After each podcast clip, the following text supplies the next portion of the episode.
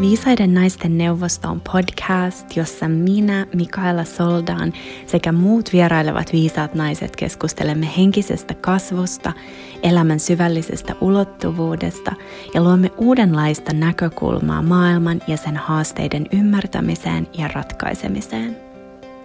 Täällä uskomme, että muutos lähtee syvältä jokaisen sisältä ja kannustamme ja kohotamme toinen toisiamme kohti suurempaa potentiaalia. Tervetuloa mukaan tälle matkalle ja viisaiden naisten neuvostoon. Moi! Tervetuloa kuuntelemaan uutta jaksoa. Viime viikolla ei tullut jaksoa ulos, mulla ei ollut nimittäin vierasta viime viikolle. Ja tota, mä äänitin kaksi jaksoa itse, mutta kävi niin, että mä en ollut tyytyväinen niihin jaksoihin.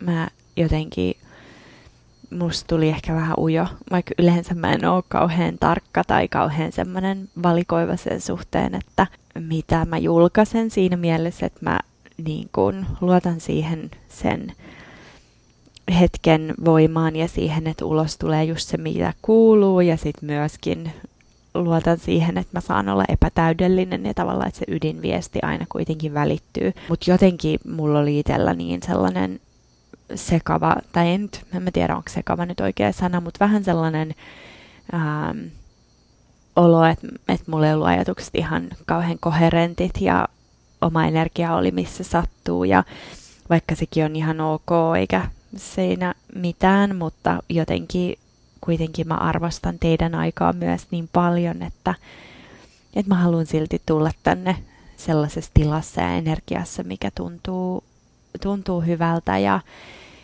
ää, mikä välittää jotakin semmoista, mitä mä oikeasti haluan, mikä mun intentio on välittää. Sen sijaan, että mä väkisin tulisin tänne joka viikko puhumaan jotain, vaan sen takia, että mun pitää saada nyt tää slotti täytettyä. Okei, mutta nytten on sellainen olo ainakin jossain määrin, että mulla voisi olla jotenkin mahdollisesti jotain sanottavaa, vaikka yleensä tietenkin puhuminen on paljon helpompaa silloin, kun on vieras tai kun on joku kysymys tai toive tai aihe, josta mua on pyydetty puhumaan. Tämä Human Design Projektorin energia tulee enemmän saataville silloin, kun on se kutsu johonkin, että, että jotenkin kutsutaan jakamaan jostain aiheesta, mutta mä nyt tässä riffailen, miten se sanotaan, improvisoin, improvisoin menemään ja katsotaan, mitä tästä tulee. Mutta tosiaan siis muutama viikko on nyt takana mun elämää täällä Kostarikassa ja mä oon kyllä täällä niin iloinen ja onnellinen ja niin kuin mä oon aikaisemmissa jaksoissa puhunut siitä, että tämä on ollut mun unelma jo oikeasti tosi pitkään. Asu jossain tropiikissa, en mä silloin vielä tiennyt, että se oli Kostarika. Mutta ähm, mut nyt jotenkin tuntuu kaikki kaikki nämä vuodet, mitä tähän on vaadittu ja kaikki jo se aika ennen kuin mä edes tiesin, että mä tuun tänne ja sitten se aika, kun mä aloin tietää, että mä haluan tätä, mutta se ei ollut vielä mahdollista. Ja sitten nyt tuntuu siltä, että mulla on niin kuin ikään kuin kaikki, kaikki palaset kohillaan siinä mielessä, että tietenkin ehkä ainakin voitte kuvitella, jos ette omasta kokemuksista tiedä, että kun lähtee ulkomaille, niin kestää jonkun aikaa, että saa ne tarvittavat kontaktit, että saa hyvän asunnon ja, että saa jonkun, jonkun auton tai vä- kuljetusvälineen tai oppii julkisen liikenteen, saa ystäviä, saa töitä, jos hankkii tai haluaa töitä, tai siis varmaan olennainen osa monelle, mutta, mutta jos ei muuta ikään kuin töiden perässä tai, tai ole jo joku online business. Anyway, tiedätte mitä tarkoitan, niin ne rakentuu pikkuhiljaa ja, ja tuntuu, että nyt mulla on alkanut rakentumaan, niin kuin, tai nyt on ne kaikki oikeastaan osaset kohillaan, kun mä oon tullut tänne jo useampana vuotena peräkkäin. Eli se on ottanut aikaa ja se on ottanut semmoista tietynlaista sinnikkyyttä ja sisukkuutta, mitä mä tavallaan inhoon, koska se on niin ärsyttävää, että aina pitää olla sinnikäs ja sisukas ja kun asiat ei voi tulla heti. Ja sitten tämä aikaa se on yksi semmoinen arvo tai semmoinen ähm, ominaispiirre, mitä mä ihailen ihmisissä tosi paljon, kun joku on sisukas ja sinnikäs, eikä luovuta vaikka ikään kuin oiskin koko maailma sua vastaan tai, tai paljonkin niin kuin tekijöitä, jotka, jotka ikään kuin vois, vois estää sitä tapahtumasta. Ja itse asiassa yksi valmentaja, jonka kanssa mä yhdessä vaiheessa työskentelin, hänen nimi on Katerina Satori, hän on Venäjällä tai Neuvostoliitossa aikoinaan syntynyt ihminen, nainen, joka ähm, ties heti, että, että hänen on päästävä pois Neuvostoliitosta. Sitten Neuvostoliitto kaatui ja myöhemmin Venäjältä, ähm, koska hän tiesi, että, että jos hän haluaa elää ikään kuin autonomista elämää, missä hän vaikka naisena tekee omaa uraa ja, ja äh, bisnestä, niin silloin se ei ole se paikka, missä hän sen voi tehdä. Ja voitte varmaan kuvitella, hän on kertonut sen tarinan ja, ja jotenkin saan niin kiinni siitä, että, että miten paljon on vaatinut se, että, että Neuvostoliitosta 80-luvulla tämä nainen on niin kuin, tavallaan vaalinut sitä unelmaa pienenä tyttönä. Hänellä on ollut isä vankilassa ja äiti te- tehtaan siivoojana 12 tuntia päivässä tai jotain. Eli ei vanhemmat kotona, ja jotta, vaan jotta saadaan ruokaa pöytään. Ja, ja sitten niin siitä, siitä, niistä lähtökohdista opiskelu englantia, koska hän tiesi, että sitä hän tulee tarvimaan. Ja sitten pikkuhiljaa niin kuin aina, aina askel askeleelta edennyt siihen suuntaan, mihin haluaa. Ja nyt hän asuu Etelä-Kaliforniassa, mikä on, niin kuin ehkä moni tietää, tosi arvokasta aluetta ihan meren rannalla. Ja hänellä on semmoinen tosi iso valmennusbisnes ja, ja niin edelleen. Ja, ja jotenkin, vaikka meidän jokaisen tarina on uniikki ja meillä ei tarvitse olla samanlaisia unelmia, niin mua inspiroi ihan valtavasti se, että, että joku on pystynyt tekemään sen hän tuli ensimmäiseksi Alaskaan siivoojana ja hänellä oli kolme dollaria ja lentokoneesta mukaan otetut keksit tai jotkut pähkinät. Ja sitten hän alkoi siivoajaksi, työpaikka oli jo tiedossa ja hän alkoi siivoajaksi hotellissa ja pyysi palkkaennakkoa, että hän voisi edes ostaa ruokaa ensimmäiselle viikolle. Ja sitten siitä niin kuin 20 vuoden aikana tai 15 vuoden aikana hän on kasvattanut tämän ison bisneksen. Ja jotenkin se vaan saa mut niin häkeltyneeksi, että kuinka, ja noita tarinoitahan on vaikka kuin paljon ja varmasti on joku, joka inspiroi sua eri tavalla ja enemmän ja jotain vielä semmoista niin kuin enemmän jotenkin köyhyydestä rikkauteen. Ja ei sen edes tarvi olla aina sekaari välttämättä, mutta kun mulle jotenkin rikkaus on myös just se just se vapaus, henkilökohtainen vapaus ja mahdollisuus toteuttaa ja tavallaan irrottautua niistä, niistä uskomuksista ja ajatusmalleista ja siitä ää, tarinasta, mikä meille on syötetty, missä ikinä me kasvettiinkaan.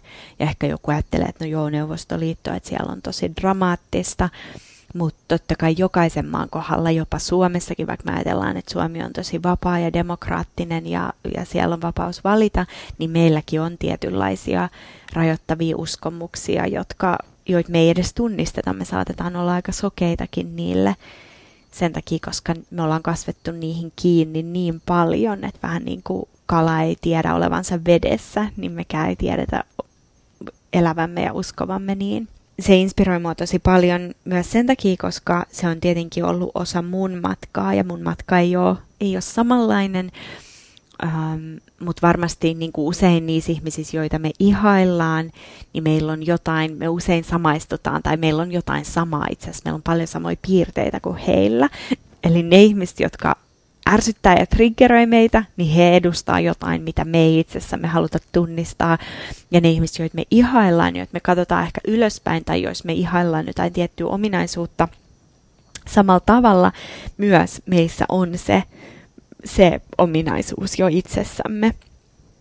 Ehkä se ei ole jotain, mitä me ollaan hirveästi kasvatettu tai vaalittu, mutta se on siellä ominaisuutena, koska sä et vois muuten tunnistaa sitä, ellei sulla olisi itsellä joku kosketuspinta siihen. Joten niin kuin varmasti, varmasti tässä mun tarin, tai siis mun kertomassa tarinassa tästä valmentajasta, niin on, on sekin juttu, että että mussa on semmoinen tietynlainen sinnikkyys ja sitkeys ja periksi antamattomuus, vaikka välillä tekisi todellakin mieli antaa periksi. Ehkä mun oppitunti on paljon myös se, että, että välillä voi ottaa vähän helpommallakin, että kaiken ei aina tarvii olla tosi tosi vaikeeta tai sellaista hirveän työn ja tuskan takana.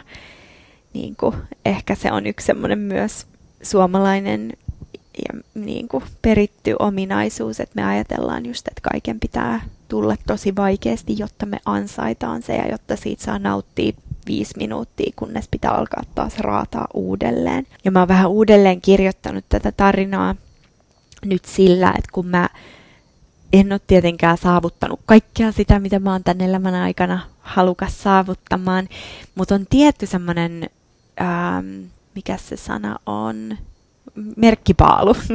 Tämä on tämmöinen tietynlainen merkkipaalu mun elämässä, koska nyt mulla on se unelma, minkä mä olin visioinut itselleni muutamia vuosia sitten. Ja nyt se on tässä. Ja olisi niin helppo saman tien olla se, että joo, no mulla on lisää unelmia, mä haluan kasvattaa, laajentaa, lisää, lisää, lisää, lisää. Ja samaan aikaan, kun se on se todellisuus, niin myös musta ihana pysähtyä ja mä oikein harjoittelen nauttimaan tästä, mitä mulla on. Ja se on ollut niin ihanaa, koska mä uskon, että me jokainen voidaan nauttia sillä tasolla, millä me nyt ollaan. Ja sen ei tarvitse sulkea pois sitä, että me halutaan enemmän, mutta ehkä jokainen, joka kuuntelee näitä henkisiä, henkisen skenen asioita, tietää sen, että jos me koko ajan mietitään sitä, mitä meiltä puuttuu, niin me tietyllä tavalla vedetään puolemme vaan lisää sitä, mikä puuttuu. Meillä on koko ajan valtava puutoksen tila. Ja sitten kun me ollaan taas keskittyneitä siihen, mistä me ollaan kiitollisia, mitä meillä jo on, wow, fantastista, niin silloin me myöskin vedetään lisää puolemme niitä kiitollisuuden aiheita. Mutta se on tosi vaikeaa välillä, kun tekisi mieli jotenkin varmistaa universumin kanssa, että no mut jos mä oon nyt kiitollinen tästä, niin ei kai sit universumi luule, että että tämä on nyt niin kuin, että mä oon sit tyytyväinen tähän loppuelämän, että mitään muuta enempää ei koskaan tuu. Se on niin hassu ajatuskuvio, koska eihän se tietenkään mene niin. Eihän kukaan ole koskaan jumittunut elämänsä tasolle olemalla kiitollinen vaan just nimenomaan päinvastoin, että se kiitollisuus on se, mikä lisää meidän onnen tunnetta, se kohtaa meidän värähdettä ja se antaa meille lisää ja lisää ja lisää syitä olla kiitollinen. Ja sitten kiitollisuus on yksi asia ja sitten vielä nauttiminen siihen päälle, koska mä ajattelen niin, että kiitollisuus tuntuu sydämessä. Se on semmoinen ihana, ihana kupliva tunne sydämessä, tai mulla se niinku tuntuu semmoiselta, että mun rintakehä vähän niinku kohoo ylöspäin. Se on se kiitollisuuden tunne. Mun jotenkin kaikki energia kohtautuu vähän ylöspäin. Jos sun on mahdollisuus virittäytyä kiitollisuuteen, niin virittäydy nyt ja tunne, miltä se sun kehos tuntuu. Onko se samanlaista kuin mitä mä kuvailin vai onko sulle joku ihan erilainen juttu. Molemmat on tietenkin ihan yhtä oikein. Mutta sitten mä tunnen, että nautinto tapahtuu enemmän tuolla kakkoschakran alueella, eli lantiossa. Tietenkin se on meidän seksuaalisen nautinnon keskus, ja seksuaalinen nautinto on ihanaa, je je je, ja sitten samaan aikaan me voidaan nauttia myöskin niin paljon laajemmin, eli sen ei tarvi olla ainoastaan seksuaalista nautintoa tai meidän, meidän sen osaston kautta, vaan me voidaan nauttia elämästä. Me voidaan nautiskella hetkistä, me voidaan nauttia niin paljosta koko ajan. Ja mun mielestä oikein semmoinen mega koktaili on kiitollisuus ja sitten se nautinnon tunne. Että voidaan tehdä tämä sama testi, jos sun on mahdollista löytää sun ympäristöstä ja sun kehosta tässä hetkessä jotain nautinnollista. Ehkä saatat semmoisen asennon, jossa sä voit nauttia, tai sä katot jotain kaunista, tai sä otat hörpyn teetä, tai suklaata palasen, ja sit nauttii siitä. Jos sä voit nauttia hengityksestä, kun sä hengität oikein nautinnollisesti sisään – Ja nautinnollisesti ulos. Oh. Ja huomaa, että onks se tunne jossakin sun kehossa. Eli miten nautinto kehollistuu. Ja mulla se kyllä laskeutuu aika paljon tonne lantion seutuville. Ja joillain meistä tietenkin voi olla hankaluuksia tuntea näitä asioita kehossa, ja se ei tarkoita, että sussa on mitään vikaa, vaan se tarkoittaa vaan sitä, että jostain hyvästä syystä se kehoyhteys on mennyt jossain vaiheessa vähän jäähylle tai katkolle, mutta se on mahdollista palauttaa, ja just tämän tyyppisillä harjoituksilla toistamalla näitä juttuja ja kiinnittämällä huomioon kehotuntemuksiin se voi palautua pikkuhiljaa. Mutta nautinto on nyt ollut ihanana herkullisena teemana ja se ei kyllä ole helppoa. Et mä huomaan, että paljon nousee, nousee vastustusta mielen tasolla ja paljon nousee vastustusta kehon tasolla, eli jollain tasolla hermosto ei ihan luota siihen, että elämästä voisi nyt tästä yhtäkkiä vaan alkaa nauttia, kun nythän pitää miettiä noita noit asioita ja laskutkin on maksamatta ja sitten vielä pitäisi toi hoitaa ja mitä jos käy näin ja entä jos noin menee ja siellä on niin paljon kaikkea. Ja sitten jotenkin mä oon onnistunut luomaan semmoisia hetkiä, yksi ilta varsinkin, kun mä oikein päätin omistaa nautinnolle ja mä nautin varmaan enemmän kuin ikinä. Ja se ei vaatinut mitään muuta kuin pelkän olemisen. Mulla oli täällä kynttilöitä ja mä istuin sängyllä ja tein jotain mun kivoja juttuja, join jotain hyvää teetä tai mitä ikinä teinkään. Ja se toi mulle niin valtavasti nautintoa ja iloa. Ja se on musta mielenkiintoinen asia, koska itse asiassa jos sä et ole kuunnellut jaksoa, mä nauhoitin Susanna Syltin kanssa jakson nautinnosta just nimenomaan puhuttiin. Ja mä en muista nyt sen jakson numeroa, pitää luntata, mutta jos et saa kuunnellut sitä jaksoa, niin kuuntele, koska vaikka hän on seksuaaliterapeutti, niin me ei puhuttu pelkästään seksistä tai ei me edes hirveästi puhuttu seksistä sen nautintopodcastin yhteydessä, vaan puhuttiin ihan tosi yleisesti, yleisesti nautinnosta. Ja mä puhuin siinä, itse asiassa käytin semmoista sanaa kuin nautinnon toleranssi, että kuinka paljon me pystytään sietää nautintoa. Ja mun tekee mieli kertoa nyt toinenkin tarina. Tarinat on niin ihania. Muutama vuosi sitten mä työskentelin yhden opettajan kanssa ja hänellä on aivan uskomattoman upea retriittipaikka tai tämmönen niin, iso, iso talo USAn Neitsyt-saarilla eli US Virgin Islandsilla. Ja oli vielä niin uskomatonta, siis se oli niin käsittämätöntä, että hän piti retriitin siellä marraskuussa 2020 vai lokakuussa. No kuitenkin, mutta jokainen muistaa, että me oltiin hyvin keskellä pandemiaa ja minä, kun en ole mikään silleen sääntöjen seuraaja enää, ennen olin, mutta nykyään on oppinut luojan kiitos rikkoa joitakin sääntöjä, niin menin sinne retriitille. No ei silloin siis lentokoneet lensi ja ei, ollut, ei mun tarvinnut mitään, mitään lakeja rikkoa, mutta, mutta tosiaan niin kuin varmaan tai siis hyvin eri tavalla kuin monet muut, niin päätin matkustaa silloin 2020 lopulla. Ja tota, koska hän piti siellä viikonloppuretriitin ja sitten koska oli tämä ajankohta, niin meitä tuli sinne retriitille viisi. Ja hän on siis tosi suosittu opettaja. Yleensä ne retriitit on 20 ihmistä, 30 ihmistä, tai taitaa olla maksimikapasiteetti siellä, mutta mä oon ollut siis kaikissa hänen muissa tapahtumissa on ollut yli 20 ihmistä vähintäänkin.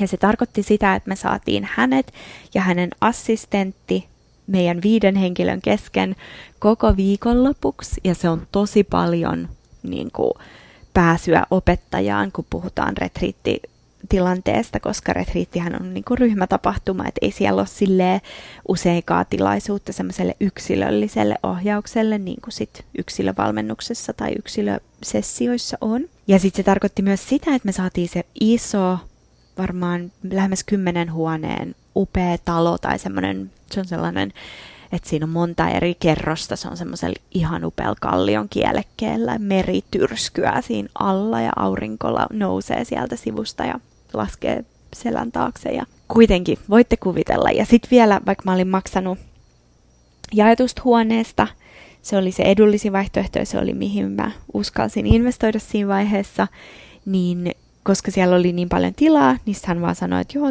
toi, että valitse joku noista huoneista. Ja sitten mä sain oman huoneen ja mä sain vielä valita kolmesta eri vaihtoehdosta. Mä olisin, että otaks mä tämän? Ei kun tää on ihana, mutta otaks mä tämän toisen? Ei vitsi, mutta toi on vielä ihanampi. Ja sitten mä valitsin. Ensin mä olin jo menossa vielä asettumassa keskimmäiseen huoneeseen, koska mä ajattelin, että no se on liian hyvä ollakseen totta, jos mä otan ton huoneen, missä on, mikä on kulmauksessa ja siinä on merinäkö alla sekä sivulla että edessä.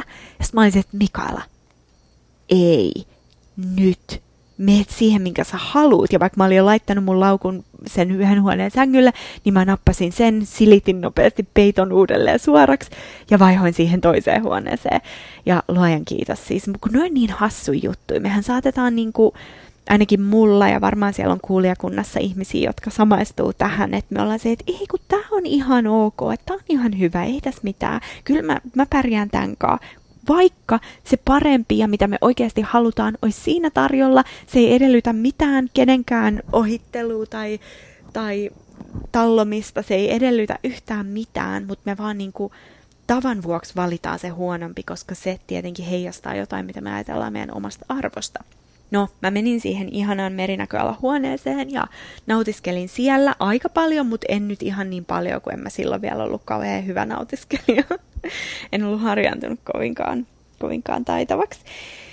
No sitten retriitin ohjelma alkoi ja sitten yhtenä iltana mulle tuli sellainen, että ei vitsi, että miten tämän opettajan hermosto, keho, energia pystyy kannattelemaan jotain näin upeeta. Ja se oli se mun niinku sellainen. Ja sitten mä menin hänen luokseen ja mä kysyin, että että miten sä kannattelet tätä kaikkea? Ja sitten hän katsoi mua ja oli silleen, että on tosi hyvä kysymys. Että, että joo, tämä on tosi hyvä kysymys. Ja sitten hän selitti, että se on tullut pikkuhiljaa ja hän on tavallaan niin kuin hiljalleen, no hän ei käyttänyt näitä sanoja, mutta tavallaan totuttanut omaa hermostoa tai luonut sitä turvan tunnetta, että voi ottaa kannettavakseen enemmän ja enemmän. Ja tämä on musta niin mielenkiintoinen pointti, koska mä ajattelen, että just siinä, siinä piilee se, että miten me ikään kuin seisotaan oman itsemme tiellä. Miksei meillä ole sitä unelmien kumppania parisuhdetta, mikä on niinku ihan wow tasoa. Ei semmoista, että se on vaan jotain kipinöitä, ja vaan se on syvyyttä yhtä paljon kuin korkeutta. Se on, en mä tiedä, yhtä paljon lämpöä kuin ilotulituksia. Saatte ehkä kiinni. Miksei meillä ole sitä työtä, sitä uraa, sitä ammattiista kutsumusta, mitä me oikeasti haluttaisiin tehdä, miksei me olla menty sitä kohti, miksei meillä ole sen verran rahaa, mitä me oikeasti haluttaisiin, että me voitaisiin elää sillä leikkisästi ja nautiskellen täällä, miksei meillä ole niitä juttuja, ei ole sen takia, koska elämä on epäreilua ja ei nyt vaan ollut mahdollista,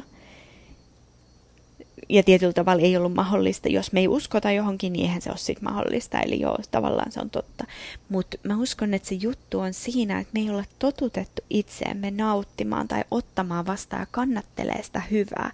Eli just niin kuin mä olin livahtamassa siihen huonompaan huoneeseen – niin se vähän niin kuin heijasti just sitä mun arvoa, mikä mä koin, että minkä arvoinen mä oon, ja sitä, miten paljon hyvää mä pystyn kannattelee. Ja tosi moni meistähän meistä on tullut oikein mestareita kannattelee huonoa, koska me ollaan, tietenkin meihin on sattunut, kun me ollaan ollut lapsia ja nuoria aikuisuudessakin. Me ollaan traumatisoiduttu, kohdattu tosi paljon vääryyksiä, epäkunnioitusta, toisilla tosi tosi tosi isojakin juttuja. Ja tietyllä tavalla meidän hermostot on, niin kuin, ei ne siitä tykkää eikä se ikinä kivaa ole, mutta jollain tasolla me ollaan niin kuin, enemmän totuttu siihen, siihen että, että asiat on huonosti, on huolta, on murhetta, on surua, on epäkohtia – kuin siihen, että asiat olisi hyvin. Koska jos sä mietit vaikka, että kuinka monta päivää putkeen sä oot voinut viettää ahdistuksessa, masennuksessa, alakulossa, ja sit sä mietit, kuinka monta päivää sä oot viettänyt nautinnossa ja ilossa ja leikkisyydessä, niin kumpi on ollut enemmän läsnä ja kumpi on helpompaa tavallaan, koska sä olisit voinut myöskin valita nähdä asiat toisella tavalla. Ja tietenkin joskus tapahtuu asioita meidän ulkoisessa ympäristössä, joka pakottaa meidät siihen, siihen päätyyn sitä kirjoa, jossa ahdistus, alakulo, nämä asiat on läsnä. Mä väitän, että me voitaisiin nauttia hetkistä tosi paljon enemmän, jos meillä olisi sitä kapasiteettia, kykyä ja uskallusta luottaa siihen nautintoon. Mutta koska me ollaan vähän niin kuin koko ajan peloissa, että no milloin, taas, milloin jotain pahaa seuraavaksi tapahtuu, me ei uskalleta ikään kuin rentoutua ja heittäytyä siihen nautinnon ja siihen laajentumisen tilaan. Ja se mä ajattelen, että on isompi ongelma kuin se, että meidän pitäisi oppia sietää vielä lisää epäkohtia meidän elämässä. Se me tietyllä tavalla osataan jo. Tai se vaan, sit se vaan tulee. Mutta kuinka hyvä nautiskelija sä oot? Koska mä en ollut kauhean hyvä, enkä mä vieläkään, mä tässä harjoittelen, mutta tää on niinku aika hyvällä mallilla tää homma. Koska joo, se on musta niin kiehtovaa. Ja sitten me pikkuhiljaa aletaan just totuttaa meidän systeemiä siihen, että nauttiminen on turvallista. Me voidaan sekä nauttia että olla läsnä, jos elämässä tapahtuu jotain haasteellista. Niiden ei tarvitse tavallaan poissulkea toisiaan. Ja sitten mitä enemmän kykyä meillä on kannatella sitä kaikkea hyvää, meidän hermosto alkaa tuntea itsensä turvalliseksi sen hyvän äärellä, niin sitten meillä on mahdollisuus olla enemmän kiitollisia, me nautiskellaan siitä asiasta, ja sitten se hyvä voi alkaa myös lisääntyä, kun me luotetaan siihen, niin me ei tarvii alitajuisesti tavallaan sabotoida sitä tai mä en tykkää siitä sanoa sabotointi siinä mielessä, koska siitä tulee sellainen olo, että me oltaisiin jotenkin ilkeitä itseämme kohtaan tai näin. Mutta se on sitä, että koska meidän hermosto, hermosto tuntee turvattomuutta liian paljon hyvän kanssa, niin sitten jollakin tavalla meidän alitajunta sotkee kuviot, jotta me päästäisiin siihen vanhaan tuttuun, eli vähemmän hyvää tai vähemmän nautintoa, enemmän murhetta, koska se on meille tutumpi paikka. Ja meidän systeemihän aina, meidän alitajunta aina hakeutuu tuttuun, ja inhottavaan mieluummin kuin tuntemattomaan potentiaalisesti hyvään. Eli se tuttuus on aina meidän systeemille paljon, paljon parempi, koska niin meidät on suunniteltu viisaasti, mutta silloin kun me halutaan edetä elämässä ja kutsua lisää parempia asioita elämään, niin silloin meidän pitää totuttaa itsemme siihen, siihen epätuttuun – ja totuttaa itsemme siihen hyvän tunteeseen ja viettää siinä koko ajan tavallaan pidempiä aikoja, pikkuhiljaa kasvattaa sitä meidän kapasiteettia. Koska tämä mun opettaja, jonka mä kuvailin, tai siis joka omistaa tämän retriittikeskuksen, niin yksi hänen tunnuslauseita on, että kuinka paljon hyvää sä pystyt sietämään. Ja se on yksi mun lempikysymyksiä, koska kun sitä alkaa oikeasti miettiä, niin se toleranssi sille hyvälle on monella meistä tosi alhainen.